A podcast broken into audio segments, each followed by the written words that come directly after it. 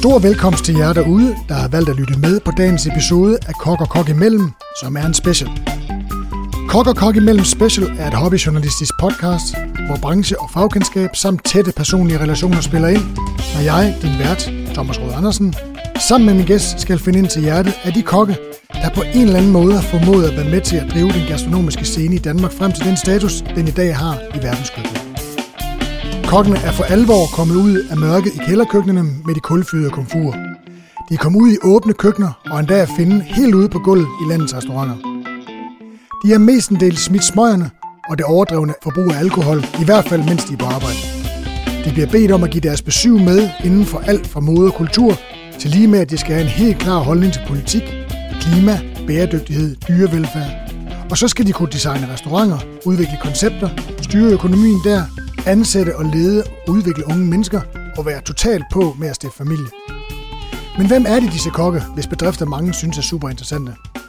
Jeg har talt med en række mennesker, som ikke er kokke, men på en eller anden måde har indsigt i, hvilket stof en rigtig kok er gjort af, og glæder mig til, gennem andres øjne, at blive lidt klogere på mit fag.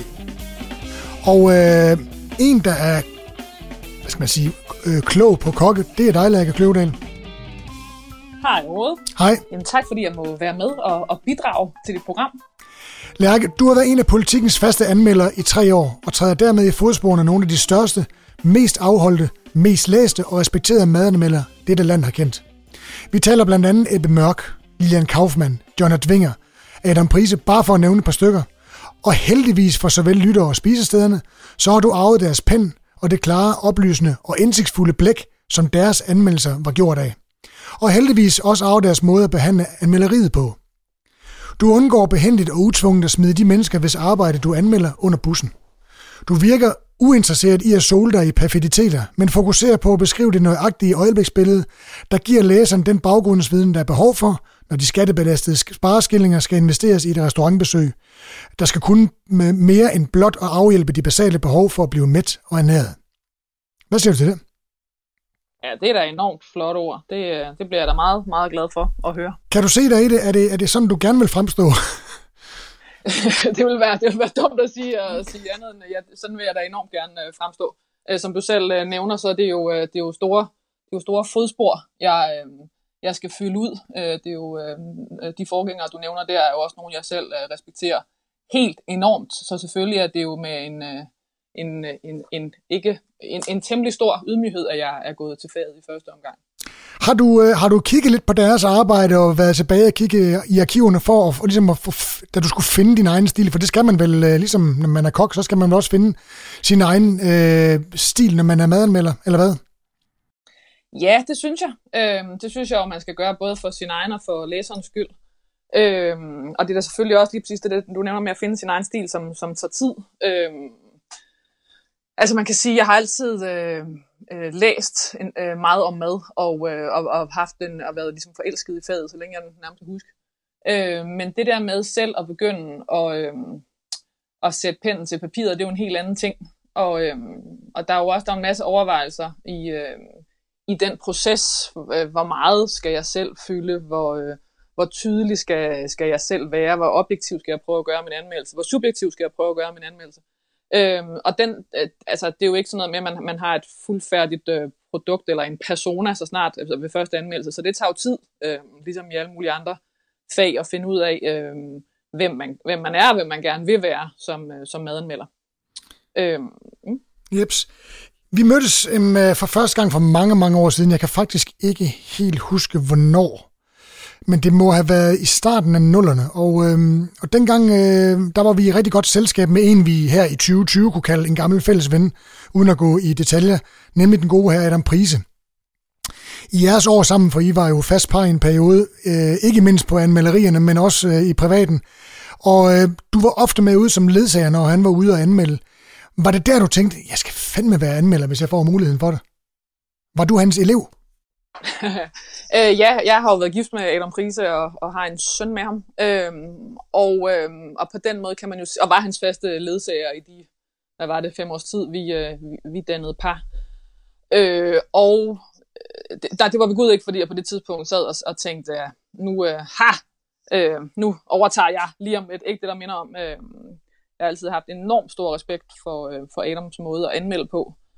Øh, og, og jeg vil jo sige, at det har jo været en helt vildt privilegeret position at få lov til at sidde med, som jo simpelthen er den, den, øh, den, den det aller dejligste, når man er ude at anmelde, det er den, der sidder ved siden af, fordi der kan man jo bare spise og drikke og have det dejligt.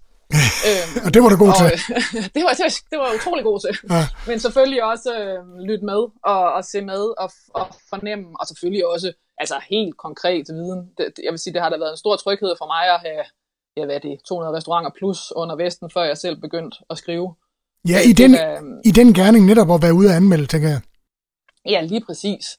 Øh, og simpelthen øh, sammen øh, have fundet et, eller, eller ikke sammen, fordi det var jo øh, helt og aldeles øh, Adams øh, arbejde, men det der med at kunne kigge med og, og kunne mærke, øh, nej, der vil jeg nok lidt have gjort sådan, eller, men, men jo alt, altså mest af alt øh, suge til mig, lære, øh, af, af, af, hvad jeg synes har, er, er den bedste lærermester, man jeg overhovedet kunne tænke mig. Ikke? Ja, sådan har jeg det også lidt. Så du var en slags øh, flue på væggen der, en, en, en tørstig og sulten en af slagsen. Måske sådan en slags, en slags spyflue i virkeligheden. en, en, en rigtig klam spyflue. Ja, øh, ja det, det er da rigtigt, det, det har jeg da været. Øh, og så jo selvfølgelig med en kæmpe interesse, som jo startede lang tid før jeg havde noget med Adam at gøre, så derfor var jeg jo også øh, godt præpareret til at sætte mig, øh, i hvert fald interessemæssigt, øh, ved at sætte mig med de første anmeldermåltider som, som hans ledsager fordi jeg, øh, jeg jo bare, mine både øjne og ører var jo kæmpestore. Jeg synes jo, det var helt vildt spændende. Men en ting, når man er ude og anmelde, og uanset om man er anmelder elev, eller, eller, eller hvad man nu kalder det, så, så går jeg ud fra, at altså en anmeldelse, det er selvfølgelig noget med at, at, at, at finde ud af, hvorfor noget mad, og hvorfor noget vin der er, og hvordan det er blevet sat sammen, og det ene og det andet. Men ofte, og i særdeleshed på moderne restauranter, der ser man jo meget, meget typisk kokken eller kokkene øh, og køkkenchefen på gulvet. Øh, hvor meget, hvor meget havde du øh, overskud til ligesom at, at, at, ligesom at, at lært du kokken og lidt at kende i den periode, hvor du var ude med Adam, og også nu her, hvor du har hvor du er anmeldt, hvor det, hvor det er dig selv, der har øh, øh, pennen i hånden.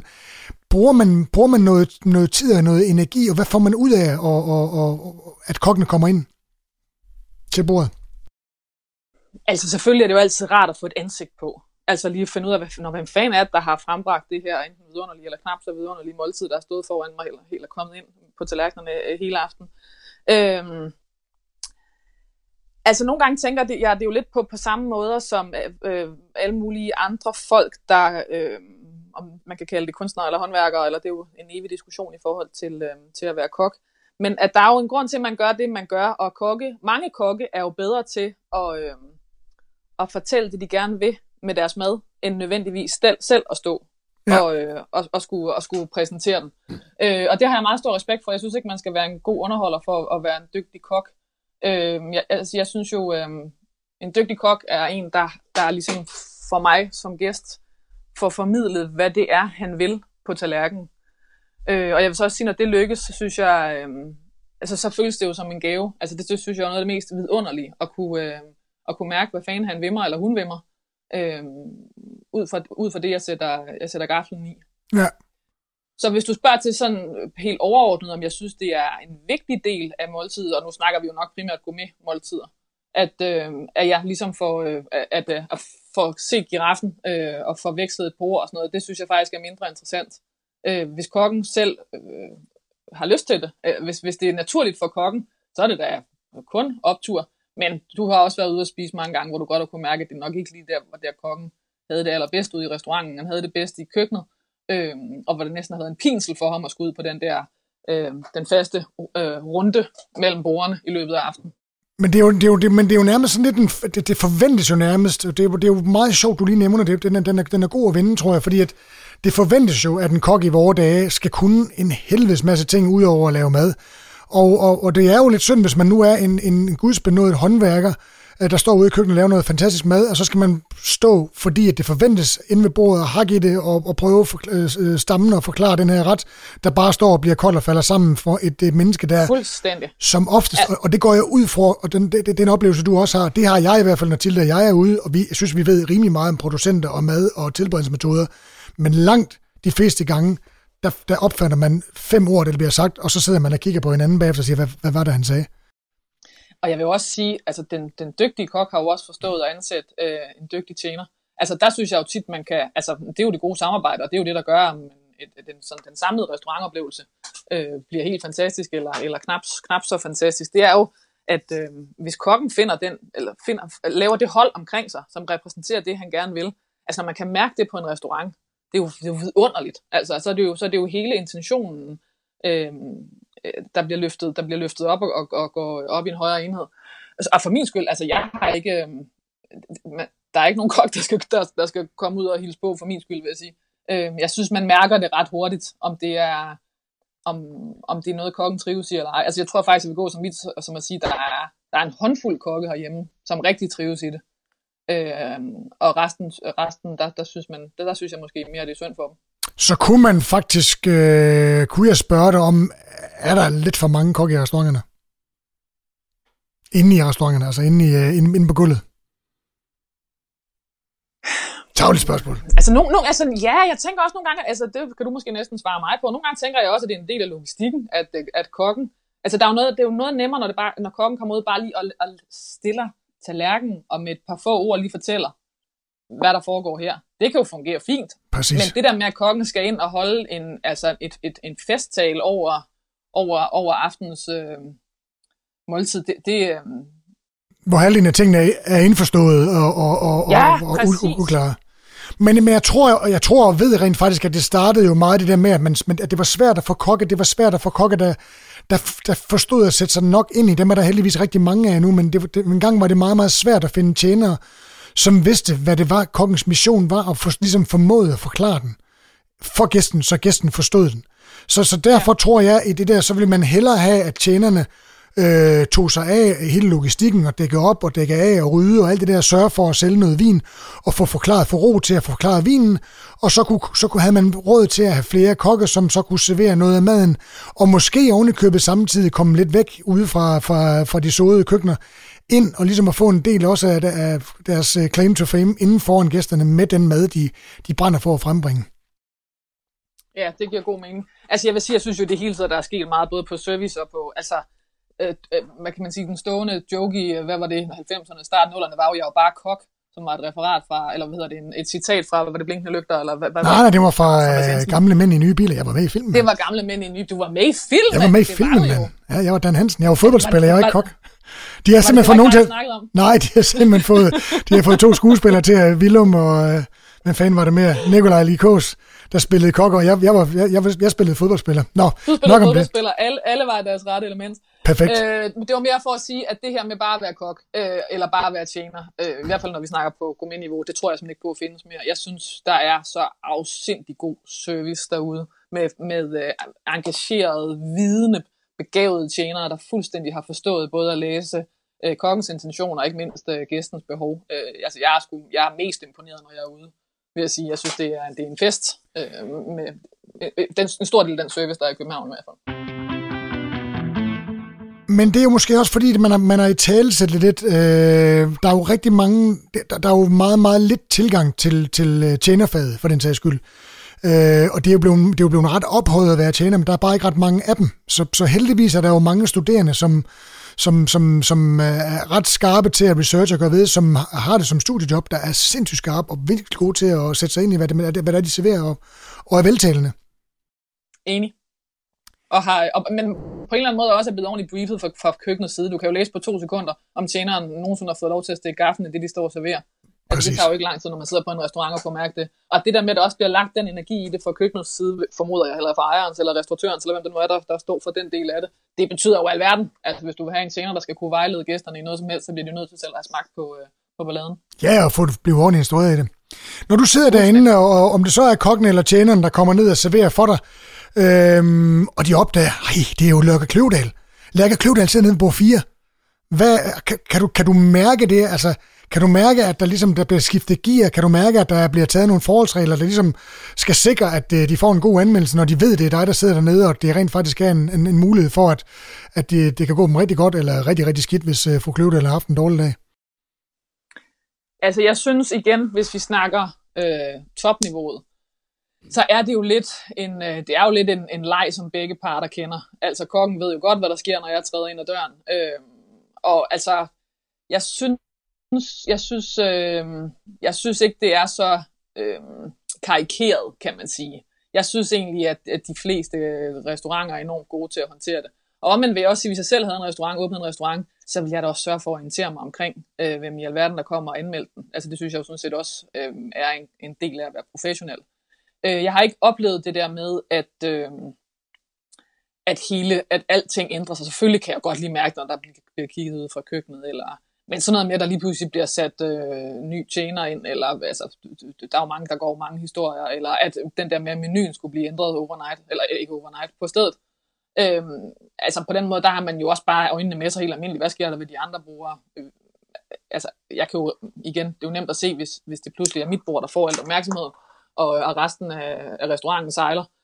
Øhm, og, og den der med at, at, at putte små ting ind på siden, som små gaver og sådan noget, det, den tror jeg altså, de fleste kokke for længst har forstået, at det, det er bare en dårlig idé. Ja. Øhm, fordi... Basiskonceptet skulle jo gerne kunne bære sig selv, ikke? Altså... Ja, det må man sige.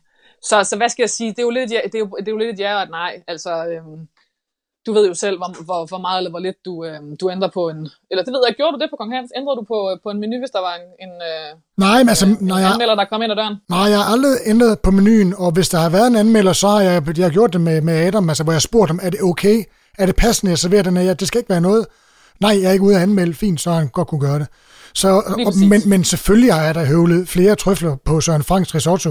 Øh, og ja. jeg ved, at Søren Frank, fordi jeg har talt med ham om det, Søren Frank er jo en af dine kollegaer, som har skrevet altså i mange, mange år for Berlingen, også fuldstændig fantastiske øh, madanmelder. Og, og, og, og han ved, at jeg ved, at vi begge to er klar over, hvad det er, der foregår. Han skriver ikke bedre om mig, fordi jeg høvler flere trøfler på, og jeg ved godt, at, at, at øh, jeg ikke kan, øh, kan dupere ham ved at gøre det. Men, men selvfølgelig har jeg, ligesom de fleste andre kokker, lige tørret en ekstra klat øh, sovs af på kanten og høvlet en ekstra øh, snas trøffel henover. Men, ja, men, der er et andet, et andet fokus. Når du, når du er ude og anmelde, Lærke, inklinerer du så til personalet, altså kokken og tjenerne, og ligesom og, og, og tilskynder dem til, at det skal være et samarbejde mellem dig og restauranten, og få et, noget det bedste ud af anmeldelsen, uden ligesom at skubbe nogen i rette med. Altså, opfordrer du ligesom med din gestik til, at, og, og, at det skal være et samarbejde? Altså, øh, helt overordnet, så prøver jeg at gå ud og spise på samme måde, øh, eller være, være, hvad skal jeg sige, troværdig, øh, lige meget om jeg er på arbejde eller ikke er på arbejde.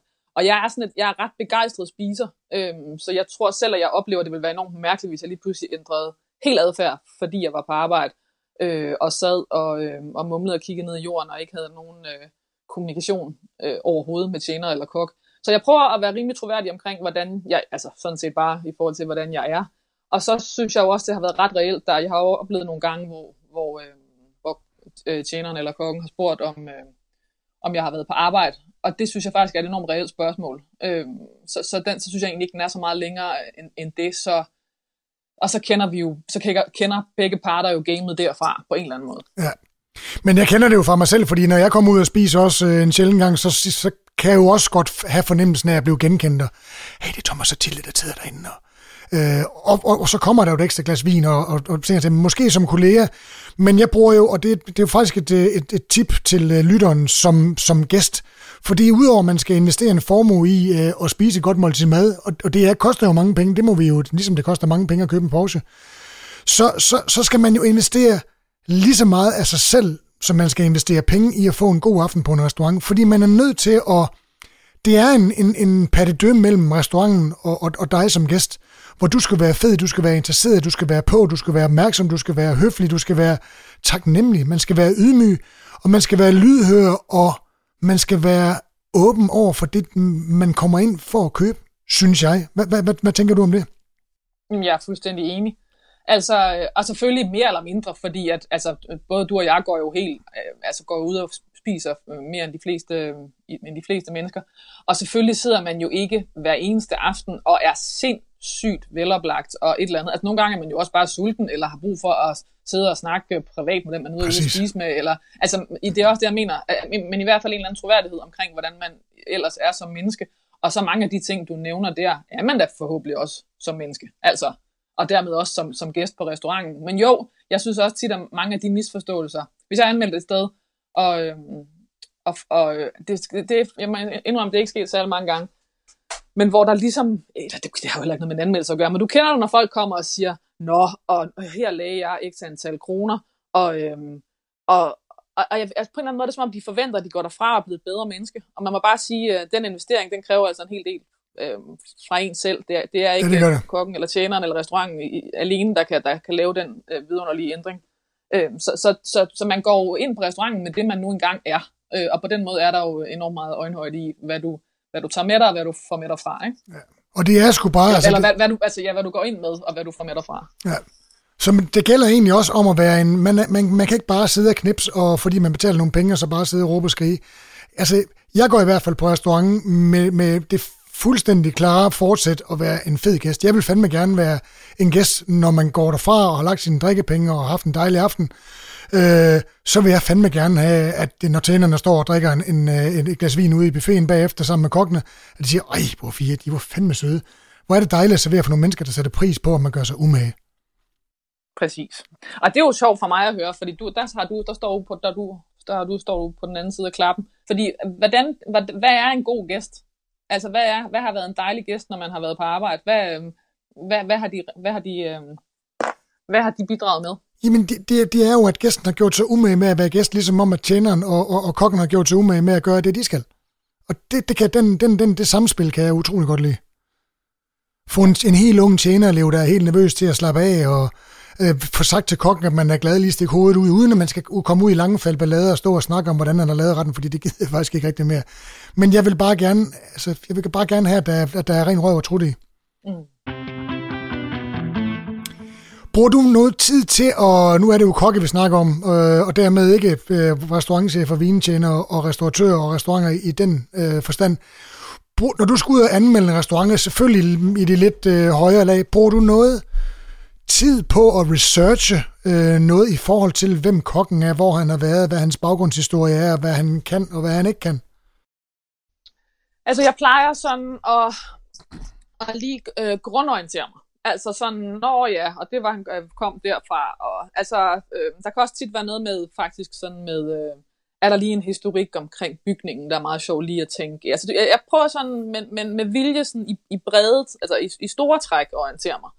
Øh, og, og netop ikke læse alt for meget ind. Jeg læser heller ikke øh, mine kollegaers anmeldelser, hvis de har været ude og anmelde stedet, før jeg selv går derind. Øh, fordi jeg synes, det er rart at ligesom gå til det med, med et, både med et åbent sind, men også med, med, med min egen oplevelse. Øh, og så, sådan, så, så, så det vil sige, at jeg, jeg, jeg sådan skimmer, før, før jeg går ud og spiser. Og så, øh, når jeg så sætter mig og skriver anmeldelsen, så, øh, så dykker jeg noget mere ned i det. Og så er det øh, research lidt ved siden af? Ja, ja, og også jo også for at få fakta på plads. Og... Men der kan, det kan jo være fint lige at have... Øh, altså, jeg vil også sige, der er jo også en, en iboende erfaring, øh, i og med, at jeg har beskæftiget mig med mad i så mange, i relativt mange år. Øh, så der er, jo også, der er jo også meget, man jo simpelthen bare ved, når det var ham, der var køkkenchef, det er nu han skiftet til det her, også nogle ting. Men, men det, er jo, øh, det er jo skægt der, og på den måde også at kunne følge en koks udvikling over mange år. Øh, så, så, øh, så igen, ja og nej, men, men, men, men oftest er det sådan, at jeg tager ja, det store blik fra starten, og så dykker jeg ned, efter jeg har øh, fået min egen oplevelse af øh, stedet og, og restauranten og kokken. Lærke, du er uddannet journalist, men øh, havde du tænkt dig, dengang du tog uddannelsen, at din, at din uddannelse skulle bruges i gastronomiens tjeneste? Øh, ja, jeg er uddannet øh, journalist fra Syddansk Universitet, øh, og blev det ret sent. Jeg var faktisk, øh, jeg arbejdede med film, øh, før jeg blev journalist, hvor jeg var uddannet som filmproducer, og arbejdede 10 år i i filmbranchen. Men øh, nej, det var ikke som sådan maden, der ligesom drev mig over i journalistikken overhovedet. Og, øh, men, og jeg vil også sige, hvis det ligesom var det, der var ambitionen, øh, så er der, der, er lang, der, der er lang vej derhen, fordi vi er jo så relativt få medanmeldere. Jeg tror, vi er øh, 12 i landet, eller måske en lille smule øh, mere end det. Så, øh, så nej, det var, det var bestemt ikke øh, øh, målet, men, men, øh, men interessen har jo øh, hele tiden været der, både før, under og, og efter uddannelsen. Så det var ret naturligt, at, at jamen, du, kunne egentlig, du kunne jo egentlig prøve at fortælle, hvordan, hvordan røg du ind i det? Altså udover, at du, du øh, havde været ude med Adam, men han havde jo faktisk ikke noget med at gøre det, så vidt jeg husker, at du blev anmeldt. Nej, Nej, det havde han ikke. Altså, Adam har været, uh, altid været enormt sød til at, og, uh, at sige, at, at, at, at, at han troede, det var noget, jeg ville blive god til, men, men det føltes meget langt væk på det tidspunkt, da, da vi var gift, må jeg sige, at det skulle være, at det skulle være et job, jeg på en eller anden måde kom til at varetage eller overtage for den sags skyld. Øhm, så jeg, øhm, Adam stoppede, jeg kan ikke huske, hvilket år han startede med, eller stoppede med at blive, være madanmelder, men havde i hvert fald været det i små 25 år. Og så var der en lang periode på politikken, hvor der var lidt forskellige anmelder. Øhm, og så, så på et tidspunkt, så var, var der en, en madanmelder, der var stoppet, og så skrev jeg altså simpelthen en uopfordret ansøgning til kulturredaktøren på det tidspunkt. Øhm, og så blev, så hørte jeg ikke noget i meget lang tid, og så vendte de tilbage og bad mig om at skrive et par prøveanmeldelser, hvor jeg var ude øh, og lege anmelder alene. Øh, og så, øh, ja, og så, så, fik jeg, så fik jeg jobbet ud fra de der par prøveanmeldelser, og, øh, og startede et par uger senere, som jeg husker det. Så det var ikke engang, øh, det var simpelthen ikke engang en, en, en, øh, en opslået stilling? Nej, det var det ikke. Det var det ikke. Det var, det var øh, jeg, jeg, jeg, jeg, hvad hedder det, øh, åd al skam og tænkte, okay, nu prøver jeg. Hvor intet våger og den slags. Øh, Bam. Og det, det er jeg jo taknemmelig for, at jeg gjorde. Eller lykkelig for, at jeg gjorde. Jamen, det, det tror jeg også, der, det. der er der mange af politikens læsere, der er. Det. Jeg plejer at stille spørgsmål til kokkene, som det er jo programmet handler om. om øh, alle kender jo historien om den lille purk, der står ved siden af bedstemoren, der laver en tærte, og så får kokken lov til at lave sin egen lille barnlige version af den. Øh, I relation til at finde ud af, hvor det hele det starter henne. Hvor, hvor starter din fascination af bordets glæder? Øhm, og, og, og hvordan, hvordan fører den til, at man bliver professionel madanmelder?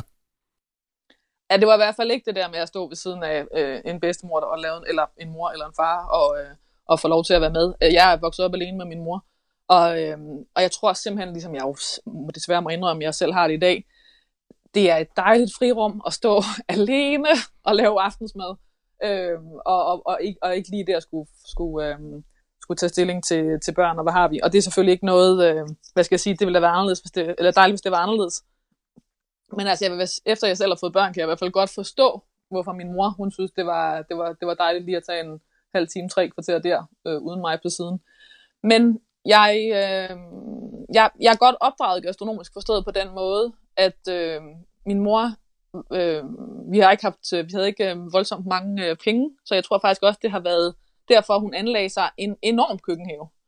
Og på en eller anden måde, i hvert fald i en årrække, var, øh, var en eller anden form for, for selvforsynende. Øh, altså stort set. Og, og, øhm, og det, det er jo ikke noget, jeg sådan husker som et dogme, eller, øh, eller som en gastronomisk øh, ideologi på det tidspunkt.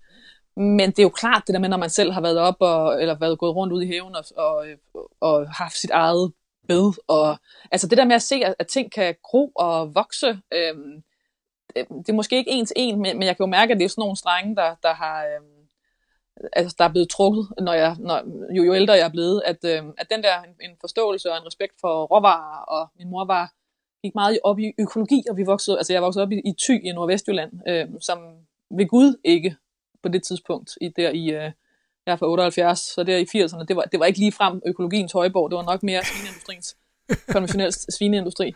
Så hun har faktisk på den måde, på sin egen øh, stille måde, har hun faktisk øh, øh, været, været ret enestående øh, i, forhold, i forhold til det. Vi, det. Det er ikke fordi, at jeg er vokset op med, øh, med altså, det er egentlig ikke det der med at lave mad, der har fyldt så meget for min mor, men hele den der råvareting øh, tilgang. Og så var det jo også et område, der simpelthen er så afsindigt fyldt af gode ting. Man må sige, at Thy har været et privilegeret øh, sted at vokse op, fordi vi har haft råvarer omkring os. Altså det, vi boede helt ned til vandet, så det var jo, øh, og i den del af en af de strande, hvor bådene, fiskerbådene bliver trukket hvor, helt op. Hvor, hvor var den? Øh, en lille bitte, bitte by, der hedder Stenbjerg, øh, som ligger ja, Nordvestjylland tæt på Tisted. Okay. Hvor, øh, hvor man, ja, så det, det er jo krabbeklør og frisk fisk, og, altså og frisk på en måde, som man jo ikke altså, kan få det andre steder, fordi man går bare ned og henter det, og så går man hjem og putter det på panden. Ja. Øh, så, så hele den der glæde ved at gå ud og plukke og øh, ja, sanke, det hed det ikke dengang, der gik man bare ud og To ja, pluk, ja, to noget. Det var basically det, man gjorde. så var der en sommer, som, som, jeg, som blev ret definerende, fordi Søren Gericke var oppe og lave øh, sommerkøkken i Thy. Og det er sgu rigtigt. Havde... Møller var det, det Klint Møller, i? Ja, lige præcis. Som øh, ligger tror, 20, 20 km fra, hvor jeg eller ja, 15 km fra, hvor jeg voksede op. Og så havde mine forældre lavet en aftale om, at vi plukkede øh, kantereller, som der var masser i det område. Og så alt efter, hvor mange kantereller vi kom med, så måtte vi spise for beløbet. Og vi havde plukket 7,5 kilo, så vi fik simpelthen en aften med alting. Altså, det, det, det, øh, det, var, det var ligesom første gang, jeg prøvede det der med, hvor, hvor vildt en knorhane kunne smage, når den var tilberedt af Søren Gerke. Og altså, på det tidspunkt, det, det lyder jo næsten øh, øh, øh banalt i dag, men, men jeg kan huske, at han havde sådan nogle øh, øh grillede majs med øh, en honningsmør over, og altså, det var, altså, det eksploderede i mit hoved og sidde der selvfølgelig under åben himmel, og i, i den, altså alle store danske sommer var blevet ligesom forenet den aften. Øh, og der, der, var, der var ligesom sådan før og efter, det kan jeg huske, det var sådan en, okay, det her, det er vildt. Og så havde jeg en bror, der, der, der bor i København, eller boede i København, og som blev, øh, som blev, var kokkeuddannet, og som jeg så helt enormt meget op til. Så når han kom til Thy med toget, 8 timers togtur, og så lavede han banæs fra bunden. Altså, jeg havde da aldrig prøvet noget så vidunderligt i hele mit liv. Så der har været sådan lidt forskellige påvirkninger, øh, som, men det er jo ikke noget, der sådan en til en har ført til, at, øh, at jeg fattede pinden og begyndte at skrive anmeldelser. Det er, ligesom, det er jo altid en, en, en lang rejse, øh, og, og hvorfor man egentlig ender, hvor man gør. Bruger du nogle gange de der barndomsminder som, som reference, når du er ude at spise? Er der nogle ting, du siger, okay, den her fisk, den er godt nok, den er sæt med frisk, den minder om den, jeg fik, bla bla bla. Ja, mest af alt, så tror jeg, at altså, der er jo noget med hele begejstringen. Man kan sige, de der madminder, som er blevet øh, lagret og konserveret, altså de bor jo i os. Altså mad er minder, ikke? Så det, så det, så det, det synes jeg, der er helt enormt. Og der er jo også noget med den der begejstring. Altså, øhm, du kan jo selv prøve, altså så snart man sidder og spiser sammen med et barn, når man rammer noget, de godt kan lide, altså, den, det, altså det, det, det er jo alle de, det summen alle de der oplevelser, der gør, at man enten går den ene eller den anden eller den tredje retning, lige meget hvad man nu ender med at beskæftige sig med. Har du sådan, har du sådan livret? Fordi jeg, jeg plejer faktisk at spørge folk om, om, om livret, og sige, nej, jeg kunne aldrig finde på at spørge om den livret, fordi at for kokke, der formoder jo, at, at en, en koks livret, det er jo den, han står og laver til aftensmad, for det er det, han har i hovedet, det er det, han har i hænderne. Det, det, må, det må være den bedste ret. Sådan har jeg det i hvert fald, at den ret, jeg laver til aftensmad til Tilde, og mine børn, hvis de er til stede, det, det er min livret. Har du en livret? Øh, ja, det har jeg sgu. Altså, og det er jo, ja, det, ja, min største madkærlighed, det er at blive østers. Altså, det, der er oh, ikke så meget ja. at gøre. Det er så... Men det er jo, det er jo, det er jo en, det er jo en, jamen, det er jo, det er jo en basal fødevare. Det er jo sådan, at man skal spise. Det er jo ikke en, det er jo ikke en livret. Nej, men du ved, en, en, sådan en, altså en ja, ja, altså, jamen, altså. øster, så med noget citron på. Altså, jeg kan spise døgnet rundt. Det, det, er, det er det bedste, jeg ved. Det lyder og meget... Og så ud over det, så... Mm? Jeg ser frem. Og så ud over det, så er det jo også igen, så er det, det er jordbær med fløde. Det er jo også næsten bare en, en råvare i sig selv men det er jo det er to ting, der man kan ikke, øh, man kan ikke fuck så meget op. Man, skal ikke, man, man må ikke gøre så meget ved det. Det er, det, det, det er i sin enkelhed, det bare står. Jamen det er også det, jeg mener. Det er, sådan, en, det er, en, en, en, en, det er en stable, som man kalder det. Det er, det er noget, der bare skal være der. Og jeg synes, det værste ja. ved de her coronatider, det er jo ikke inde i byen ved siden af, af torvalderne, hvor jeg plejer at være over. Jeg er meget forkert, det ved jeg godt. Jeg plejer at være over og hente Østers hos Hav. I hvert fald øh, to til tre gange om ugen, når jeg er inde i byen. Og nu har jeg været isoleret i mit sommerhus, og jeg savner så meget en god østers. Ej, det skulle du aldrig have sagt. Nu er jeg virkelig sulten. Jamen, jeg må, altså, jeg må simpelthen sige, at vi så talte om det i går aften. Det var præcis det samme. Hvad savner vi mest i coronakrisen? Og du ved, selvfølgelig er der at være sammen med andre mennesker og den slags ting. Men, men når det kommer til stykket, så er det altså allermest at spise østers. Damn. Og sætte sig, det der med, når man lige ud og gå, og lige så sætte sig ind. Man har jo sine vandhuller med østers rundt. Ja, præcis. Sætte sig ind og få 12 her og 12 der. Ah, men det er jo, som du siger, det er meget forkert og meget vidunderligt. Jeg tror, øh, og meget Stenbo sagt det, jeg tror, vi fik øh, indrammet, hvad din øh, livret er. En, en, øh, en kok i 2020 er jo en, øh, en lidt spøj størrelse, og ikke mindst i den kontekst, hvor du kender dem, og, og også igennem tiderne har stiftet bekendtskaber. Du har jo også været ind over øh, årets ret, og alle de her øh, højgastronomiske arrangementer, der, der, der løber af stablen i løbet af året. Og du har selv lidt været inde på det i forhold til det her med at kommunikere ved bordet og gå ind, og, og, og gå ind i folk med træsko på. Hvilke evner skal i maden med Lærke Kløvedals optik, hvilke evner skal en kok have i 2020 for at kunne begå sig? Jamen altså, øhm, der er jo noget med, at ligesom, hvis du skal være en fantastisk billedkunstner, så er der også en masse grundhåndværk, du skal have styr på. Det er jo selvfølgelig en forudsætning. Øhm, så er der noget med at finde sin egen stil og den kan jo være alt muligt. Den kan jo være hvad som helst. Den kan, den kan jo være fra den ene yderlighed med dansk mad til, øh, altså til, til at man skal jo, det siger jeg lige igen. Så er det noget med at finde sin stil, og det kan jo være fuldstændig vidt forskelligt. Men at finde, finde ud af, hvad det er, man står ved, hvad det er, man, ja, som du siger, hvad er det, man øh, synes er den bedste ret lige nu og hver aften i øvrigt. Altså det er at finde ud af, hvad, hvad, hvad, hvad, hvad, hvornår man tror mod det, man laver. Og hvornår går man, ender man med at gå på for mange kompromiser på grund af det ene eller det andet eller det tredje. Så lige nu vil jeg sige, der er jo også selvfølgelig en, øh, en, øh, en, en rå, et råvarekendskab. Der, altså der, der er noget med, at man arbejder med råvarer på en anden måde i dag, end man gjorde for 20 år siden, og får meget mindre flået ind. Og, altså der er noget med at være tæt på, øh, øh tæt på de råvarer, du arbejder med, også øh, vidensmæssigt og også i håndteringsmæssigt, ikke? Fuldstændig. Og jeg vil også sige, der er jo også noget med at arbejde i sæson. Det er jo selvfølgelig ikke, fordi det er dogme, men der er jo noget i det, som, som, som, som bare øh, er lidt svært at komme udenom, synes jeg. Øh, ja, det er implicit i vores dag. Ja, det synes jeg.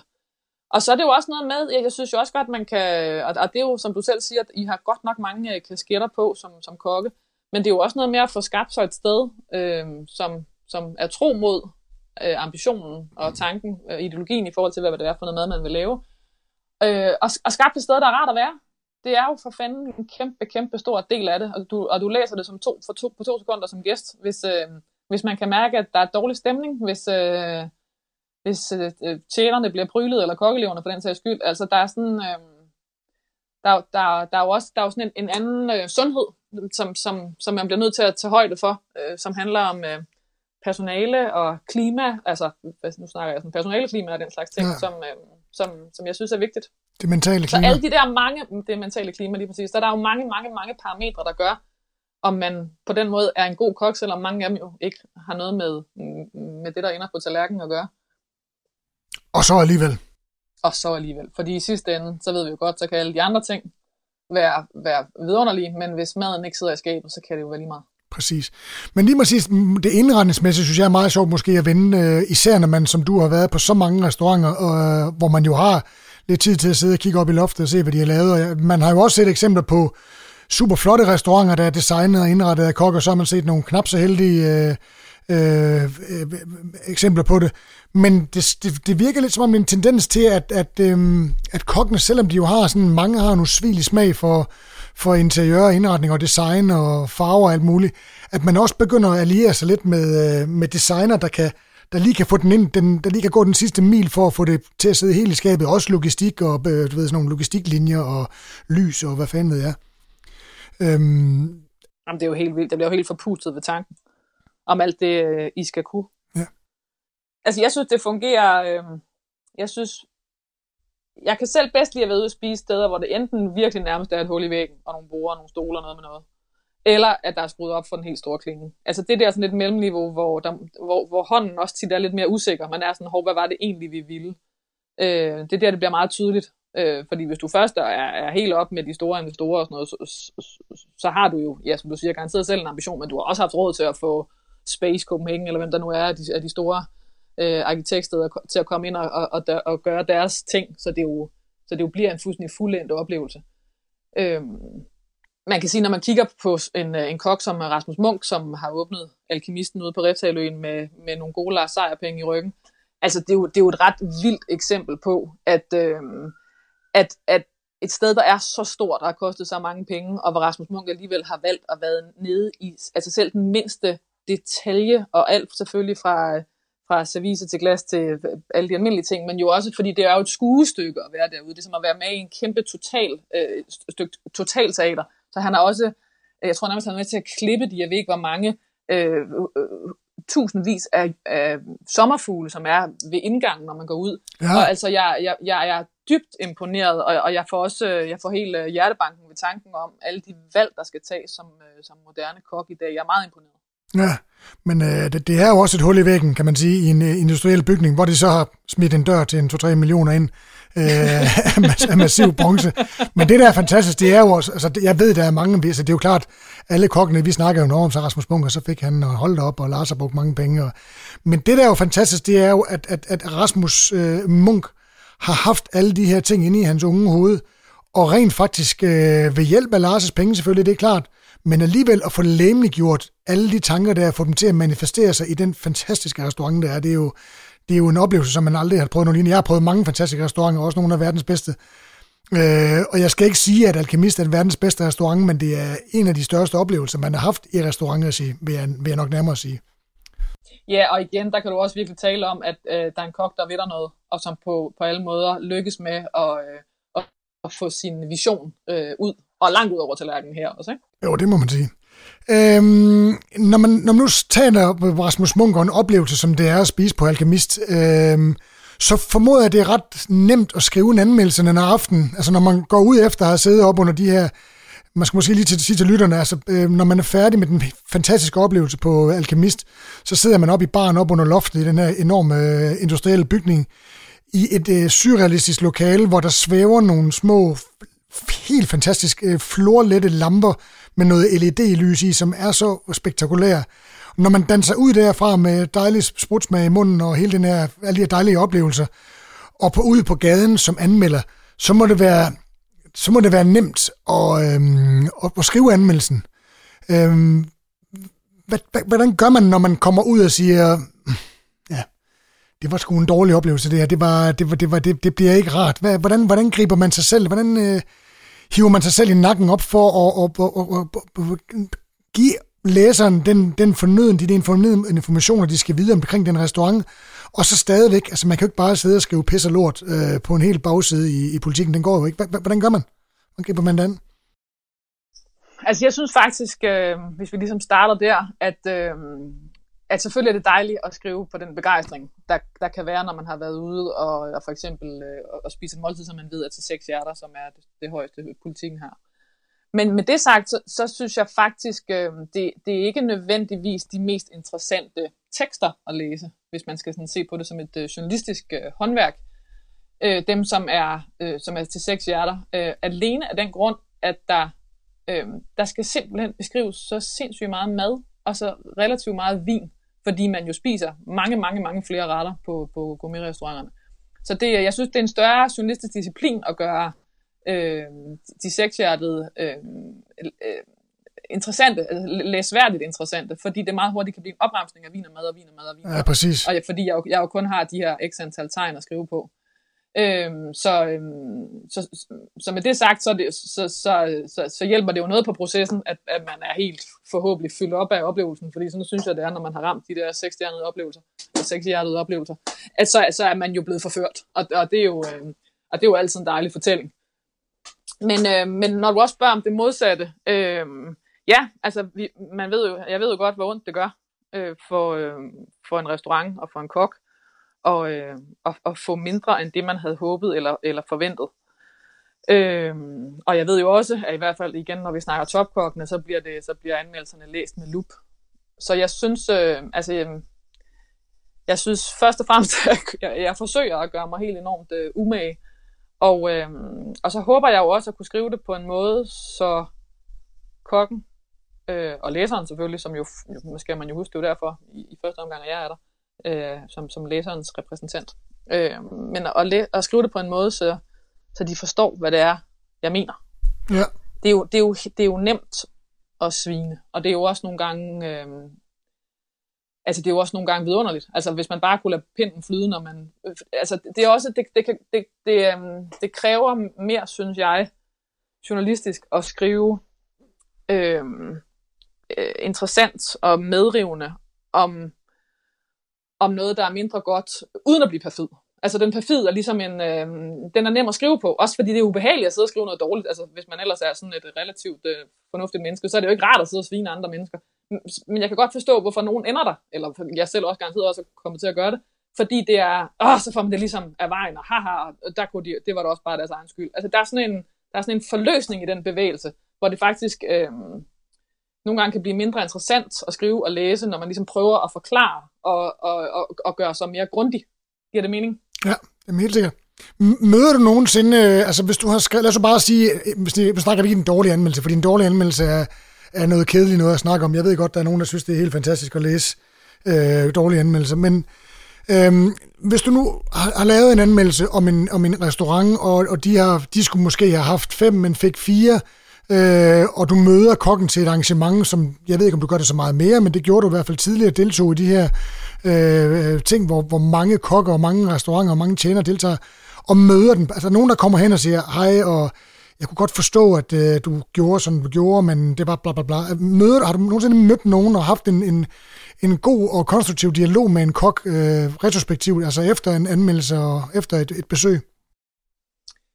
Øhm, at der er to ting i det. Øh, man kan sige, efter jeg selv der begynder at anmelde, så må jeg indrømme, at politikken har en, øh, har en, ja, politikken har en politik med, at vi, øh, at vi, øh, vi to anmelder på politikken, mig og min kollega Joachim Grunddal, at vi ikke øh, deltager i, øh, altså vi, der kommer jo mange øh, tilbud på smag, eller, eller invitationer til smagninger og prøvemiddag og den slags ting, og det, øh, det gør vi faktisk ikke, øh, og det, det, det synes jeg i sidste ende øh, gør gør gamet lidt nemmere, fordi man, man et eller andet stykke af vejen i hvert fald undgår alt for mange øh, af de her gråzoner. Kammerateri. ja, præcis. Øh, men med, med, med det sagt, så er der jo øh, i forhold til, om hvordan jeg har det med at blive konfronteret med en mindre god anmeldelse, så er det faktisk meget, jeg tænker meget over det, når jeg skriver, at jeg lige præcis skal kunne se kokken i øjnene, hvis jeg møder dem den fredag morgen, hvor anmeldelsen kommer. Der er jo mange kokke, der, eller ikke mange, men der er en god håndfuld kokke, der, eller restauratører, der har kontaktet mig i forbindelse med en, øh, en anmeldelse. Og det synes jeg faktisk er enormt uh, straight, og ligesom få, øhm, man får lige snakket det igennem. Altså, det er jo også tit en frustration fra kokkens side, øh, hvis der har været mindre gode anmeldelser, at sige, øh, kæft, det var træt af det der. Kan du, altså, øh, kan du sætte nogle flere ord på det, eller det kan også være, de bare har brug for at sige, at man er en idiot, og det er jo sådan set også fair nok. Men jeg mener, øh, jeg tænker i hvert fald altid, at den konfrontation skal være en mulighed. Altså jeg tænker på det, som jeg står om, jeg står og læser anmeldelsen op for kokken, og jeg skriver den, ikke? Ja. Øhm, og det, det, det er for mig en meget god øhm, sådan huskeregel eller læresætning, eller hvad, hvad kan man sige, man skal kunne stå ved det, ikke? Ja. Ja, det er super, super vigtigt, altså. Det, det er det. Også, også, også et par dage efter, ikke? Og, og... Jo, og der er også noget med, altså det er jo også en måde at forhåbentlig undgå at skrive sig enten for meget ned i et sort hul, eller op i et, i et, i et elfenbenstårn øh, altså det, det er at insistere på, at, at, øh, at vi skal kunne stå der sammen og, og tale om det her igen, ikke? Præcis. Så, så når du er ude sådan en aften der, og, øh, og har anmeldt, og måske har været på en af de bedre restauranter, hvor der er mange retter, hvordan, hvordan, øh, hvad gør du ligesom for, for at huske retterne og vinen, og, og beder du om at, at få et afskrift af menuen, eller hvordan, hvordan griber du det an? Jeg tager øh, billeder undervejs, som, som heldigvis ikke er helt så, øh, så øh, spektakulært øh, længere, fordi at der er jo simpelthen der er jo, et, der er jo ikke den restaurant med respekt for sig selv, hvor der ikke sidder milliard mennesker og tager billeder af maden. Det kan man jo så mene om, hvad man vil, men det gør i hvert fald mit arbejde lidt nemmere. Ja. At det ikke på den måde skiller sig helt vildt ud, uden at jeg behøver at sidde med et kæmpe kamera, men bare kan bruge min, min telefon. Ja. Og så, øh, så tager jeg også øh, nogle noter undervejs. Og øh, det, det, det, er jo, det, er jo, det er jo mere som sådan en pejlemærke. Der kan, der både være detaljer, som jeg ved, okay, den her, den, er, den, øh, den skal jeg lige have, have på bloggen, og der, er også, der kan også være noget med nogle stemninger og sådan noget, som, som egentlig er meget fint, når man sidder og skriver. Der går typisk et par dage, før jeg, øh, før jeg skriver den, efter jeg har, efter jeg har anmeldt. Øhm, så, så der med lige at sådan, nå ja, det var faktisk sådan, jeg havde, da jeg var der, sat over for, hvordan man, man kan, hvor oplevelsen kan stå et par dage efter, jeg har spist der. Så, så hvis du for eksempel spiser en, en, en ret stor menu, er der så nogle nedslagspunkter i menuen, du siger, ej, den her øh, kalvebrissel med havesyre, den var helt fantastisk. Som du siger, den, den ved du, du vil beskrive. Altså, for, for du siger jo, at man kan ikke, altså hvis der er, øh, det er jo ikke usædvanligt, der er 18-20 stykker, og man, det er jo meget, meget svært at beskrive dem alle sammen, øh, uden at læseren bliver træt. Så, så har du allerede nogle nedslagspunkter på selve aftenen, du siger, at den her, som sagt, kalvebrissel med, med havesyre, den skal, den, skal, den skal læserne høre om. Øhm, Altså det er jo klart, når der kommer de der store kanoner ind, hvor man tænker, åh kæft, hvor var det sindssygt godt, og det kan jo, altså, det kan jo være vores som helst til menuen, så er det jo, så er det jo selvfølgelig det, der sidder, øh, øh sidder bedst fast, øh, når jeg sætter mig til at skrive, eller når jeg går fra restauranten. Men der kan jo godt være, det, det kan jo godt være, at det i virkeligheden ender med at være en lidt anden fortælling, at man, altså jeg skriver ikke, at jeg øh, ikke vil nævne de gode eller mindre gode ting, men, men jeg prøver faktisk på at komme sådan rigeligt omkring retterne, når jeg sidder der, så når jeg ved, at jeg kan huske i hvert fald sådan de grove træk med det meste. Fordi jeg ved aldrig, hvad jeg har brug for af information, når jeg sidder og skriver. Så jeg prøver at dække mig ret meget af, når jeg sidder derude. Øhm, for simpelthen at være bedre rustet til, når jeg sidder og skriver. Så du, så du, så du kan, i virkeligheden kan yde øh, restauranten og kokken og tjeneren den fornødende respekt i forhold til at, at viderebringe den information, der nu er over for læseren. Ja, det, ja, også fordi jeg synes, det er træls at være, altså være tjusket, og der er jo nogle gange, altså som du siger, det kan være 20 retter, og så kan det være 10 forskellige vine til, og, og, og øhm, altså jeg må sige, øh, Adam Prise, han øh, er det simpelthen det eneste menneske, jeg nogensinde har mødt, der faktisk har kunnet det der fotografisk. Altså, det var jo, det var faktisk, øh, i hvert fald i lang tid, så var det jo før iPhones og sådan noget, hvor han jo simpelthen øh, huskede det i hovedet i stedet for. Og den evne må jeg bare øh, desværre øh, erkende, den har jeg ikke, så jeg har brug for et, for et noteapparat. Men ja, jeg synes da, jeg, jeg er da træt af, hvis jeg har siddet og skrevet, øh, øh, for, altså, og det er øh, med sikkerhed sket, men har skrevet for, forkerte øh, krydderier, eller grøntsager, eller øh, udskæring, eller hvad det nu kan være. Altså det, det, det synes jeg, der er utjekket. Ja, og det er også træls, når man sidder og læser det bagefter. Nej, det var da en, en anden ret. Men altså, det er et øjebliksbillede, ja, og, det skal man også huske på. Ikke? Det er et øjebliksbillede, som man kan bruge og det er jo ikke, du kan jo ikke bruge en restaurantanmeldelse til at navigere efter fire år senere. Altså, Så det er jo et øjebliksbillede af, hvad der sker. Og jeg prøvede faktisk, øh, det var faktisk inden jeg mødte øh, Adam in the Flesh, fordi han rent faktisk sagde nej til mødet, men i slutningen af 90'erne var vi faktisk nogle restauranter, der, der prøvede ligesom at, at få et møde op at stå med, med, med datidens øh, øh, madanmelder, for ligesom at finde en eller anden form for konsensus øh, omkring, hvordan man ligesom hvordan man gjorde det, så, ligesom, så man kunne samarbejde bedst muligt. Og det er måske meget klogt, øh, tænker jeg nu.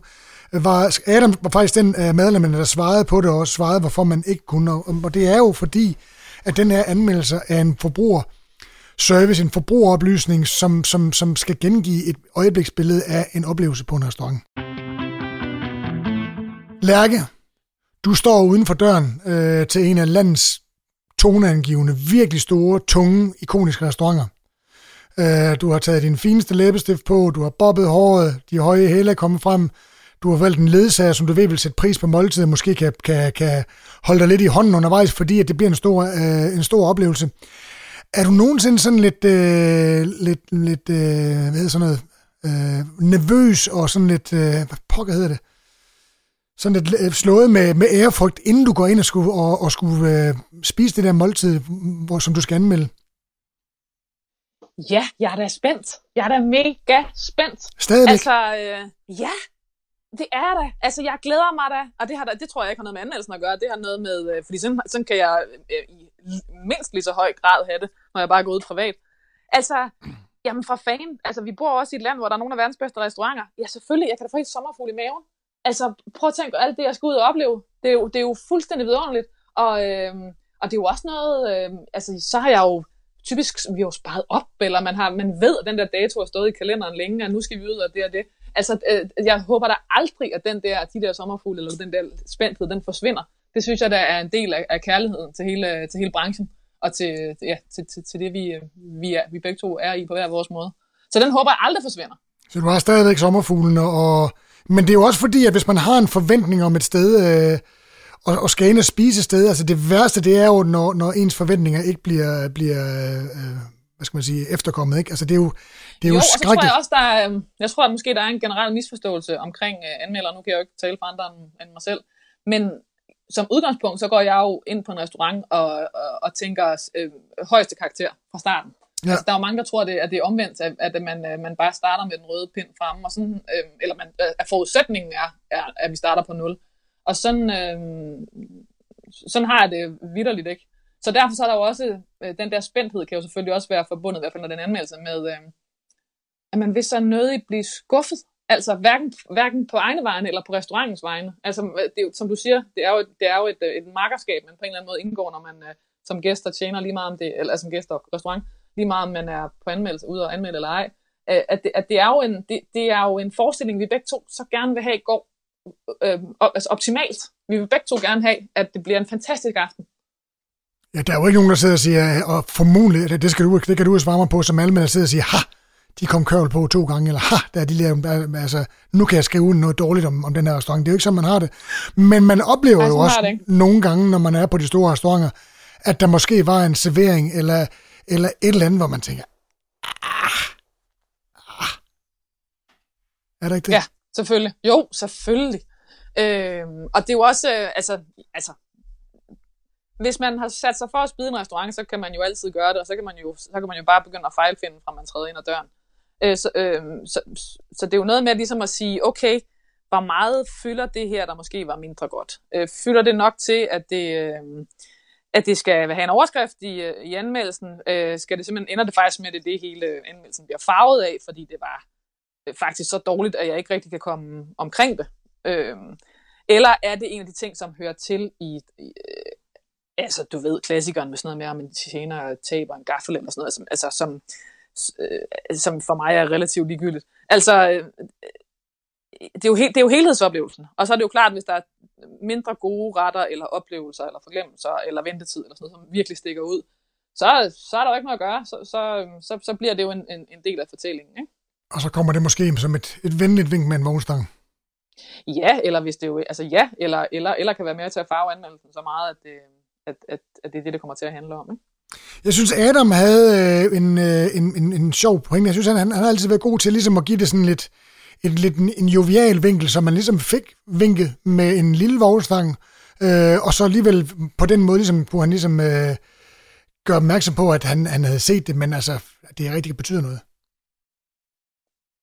Det er jeg meget enig i, og det er jo, altså, det var, igen, det var som, altså Adam var jo også en, eller ja, for den sags skyld, han, han spiser jo heldigvis stadig en masse måltider, han skriver bare ikke om dem længere, men er en begejstret spiser, ikke? Øhm, og det, øhm, det, det er en, en rar lærermester, jeg har haft ud, ud, ud i den.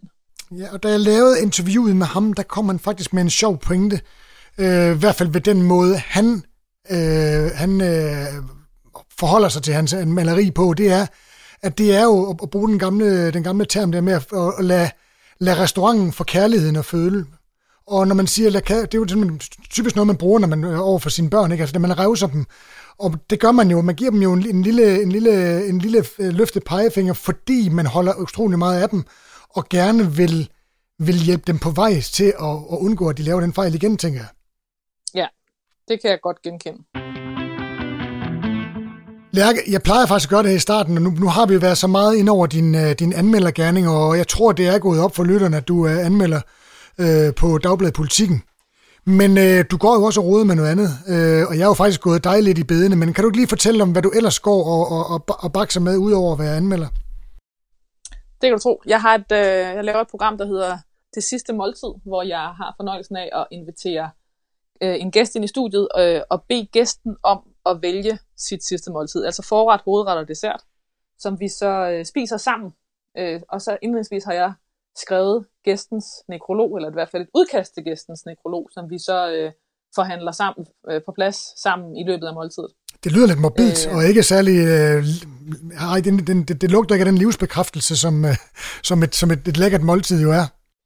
Nej, men det er sjovt, fordi at, at, at der, der er jo også... Øh, altså, vi snakker jo simpelthen også om at dø, kan man sige. Men i, i den, hele den samtale ender det faktisk oftere livsbekræftende end, øh, end, end grav alvorligt, er i hvert fald min erfaring her efter de første 20 programmer. Ja, og det kan jeg jo genkende til, for jeg var jo heldig at være med ind, og det var super sjovt og en rigtig, rigtig god oplevelse. Så bliv endelig ved med det, og øh, til jer derude, når I er færdige med at lytte, efter, at lytte på Kok og Kok imellem, så er der, burde der også være plads til øh, det sidste måltid med Lærke Kløvedal, for det er et super fedt program. Øh, Lærke, jeg plejer at spørge de andre øh, deltagere i programmet her, om de har en eller anden sindssyg røverhistorie, øh, som de kunne tænke sig at dele med læserne. Og husk røverhistorie, dem må man godt pynte en lille smule på. Har du et eller andet, du vil fortælle, øh, som kunne være sjovt for lytterne og, og, og, og, få en lille snas af, uden at der er nogen, der bliver kvæst af det? Altså, jeg har altså en af de første, en af de første anmeldelser, jeg skrev. Jeg tror måske, det var sådan den femte eller den sjette. Altså, så jeg var stadig sådan relativt ny i gerningen. Var på et, øh, et en, hvad hedder det, hotelrestaurant, en nyåbnet hotelrestaurant, og jeg nævner med vilje ikke navnet, fordi det, det kan jo være, at vedkommende på en eller anden måde kommer til at lytte med. Men øh, som var sådan et, det var, det var et pænt sted. Det var et sted, hvor man, øh, øh, man havde klædt sig pænt på, og man, øh, øh, du ved, den der lidt, den lidt andægtige stillhed, der kan være i forbindelse med, øh, med lidt fine restauranter. Og øh, vi var kommet lidt øh, tidligt, mig og min ledsager, for at anmelde, og restauranten blev så fyldt op i løbet af aftenen. Men mens vi stadig sad tre par i restauranten, og vi snakker altså 1830, 19, sådan noget i den stil, så gjorde min ledsager mig øh, opmærksom på, øh, altså prøvede at skjule hånden bag et stykke brød, eller ligesom for at sige, prøv lige at kigge over i hjørnet. Og jeg forstod ikke, hvad han snakkede om, og hvorfor han i øvrigt sad og så så mærkeligt ud. Og så, øh, så var der simpelthen et, øh, altså et full-blown øh, handjob der foregik altså lige ved siden af os i øh, under anmeldelsen. Øh, altså under en, øh, en, øh, en, en dametask, som så havde samme størrelse som det, der nu blev rykket i. Øh, altså, og det var, sådan, det var lidt et, jeg vil ikke sige et ældre par, men vi var, vi var nok sådan omkring de 60. Øh, og, og, og som ligesom sad fuldstændig upåvirket af situationen, øh, og, og, og, og, og endte i alt den nydelse, jeg formoder. Øh, de havde, du fandt i maden senere. Til. Undskyld, du røg ud, Rode. Jeg siger, den, den, den, den nydelse, som du øh, fandt i maden senere. Lige præcis. Og det var, det var jo vidunderligt specielt. Jeg vil også sige, man, det, er jo, det er jo en gave på en anmeldelse. Altså, man kan jo, altså fordi at det, det, var ikke, det, jeg, det var med vilje ikke det, anmeldelsen kom til at handle om, for det ville jo være sundt for restauranten. Men skrev du det? kunne smutte den der ind. Ja, det gjorde jeg. Jeg skrev det i en, en, en skøn bisætning, og, Ej, og, og, og, og morede mig i månedsvis over det. Fantastisk. Jamen, det har jeg ikke prøvet før. Nej, jeg, jeg, jeg, jeg har hørt om, om, øh, om ting, der foregik på toilettet, men dog aldrig ved bordet, tror jeg. Ja, lidt senere på aftenen måske også. Ikke? Ja, jo, jo, lige præcis. Det sidste spørgsmål, Lærke, til dig i dag. Øhm, eftersom programmet jo handler om kokke, så, øhm, så, så må vi jo konstatere, at kokken her anno 2020 har en øh, stor stemme derude. Hvad kunne du godt tænke dig, at kokkene skulle bruge deres øh, store stemmer til at få ændret? Jeg tror, det er ret væsentligt at forstå øh, vigtigheden af, hvor relativt kort rejsen er fra øh, gourmetkokkenes øh, gryder øh, og tallerkener til det, der faktisk ender nede i vores øh, køledisk. Øh, og den, det kan godt være, at den vej er lidt, for, lidt usynlig øh, for den gængse forbruger. Men, men når man kigger på de, sådan, de store bølger, der har været inden for gastronomi øh, over de sidste 10-20 år, øh, om det så kommer til det, vi kalder det nordiske køkken, eller en, øh, i hvert fald i Danmark en anden øh, råvareforståelse, forstået på den måde, at man, man arbejder meget mere lokalt i, i, sit, øh, i sine valg, altså, øh, i, i forhold til, hvad man putter på tallerkenen. Altså det der med, hvornår, hvor, hvor få led det egentlig skal igennem, før at det bliver noget, øh, forbrugeren står og kigger øh, og tager fat i nede i køledisken. Den der bevidsthed, synes jeg, er, øh, er vigtig. Øh, og jeg tror, at, at kokkene faktisk påvirker øh, hele fød, altså gourmetkokkene påvirker fød, hele fødevareindustrien meget mere, end de egentlig er klar over. Øh, og det synes jeg, der er, øh, det synes jeg, der er et stort ansvar at have. Ja. Øh, og et ansvar, som jeg, som jeg da håber og ønsker, at, øh, at mange tager til sig. Så, så øhm, det vil sige... Var det, var det, var det, var det øh, klart? Var jamen, det noget råd? Jamen, Forstår du, hvad jeg mener? Ja, det synes jeg. Øh, så jeg vil egentlig bare spørge dig, altså det vil sige, det gælder også, altså en ting er regionalitet, og hvor tingene kommer fra, håndværket og bæredygtigheden og, og alle de her ting, men er der også et, øh, kunne du også godt ønske dig, at der var et sundhedsmæssigt aspekt i det, i det kokkene sender, øh, den inspiration, de sender videre til det, der havner i køledisken? Jeg synes, det er et stort spørgsmål, du, du starter op der, fordi man kan sige, øhm, i og med, at vi i hvert fald i København er begyndt at gå så helt afsindigt meget ud at spise, øhm, og nu snakker jeg ikke kun os, der, der beskæftiger os med det professionelt, men, men at øh, den, øh, den gængse københavner øh, er jo, øh, bruger mange, mange flere penge ude på restauranterne i dag, end de gjorde for, for 20 år siden. Så på den måde synes jeg, at der er forskellige behov til forskellige typer aftener, og fordi at, at København er så stor, som den er gastronomisk, så er der også forskellige Altså der er simpelthen, der, der er, vi kan få, hvad vi vil have, kan man sige. Ikke? Ja. Øhm, så selvfølgelig synes jeg, det, det er sindssygt vigtigt, at der bliver tænkt øh, også dyrevelfærd, og altså de her helt åbenlyse ting ind fra top til bund. Men jeg synes, øh, jeg, jeg, hvis jeg selv går på Kong Hans, eller Marshall, eller en af de, de, de store restauranter, så tror jeg ikke nødvendigvis, det er der, jeg har lyst til at blive øh, belært om, om, om hvad kongen synes, jeg skal tage i munden til hverdag.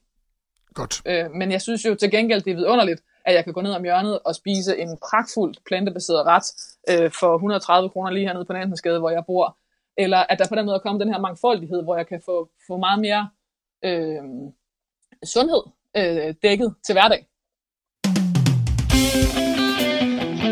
Og med de ord, Lærke Kløvedal, så er jeg færdig med dig for i dag. Er du glad? Tak fordi jeg måtte jeg er glad. Tak fordi jeg måtte være din gæst, Thomas Rode. Tusind tak.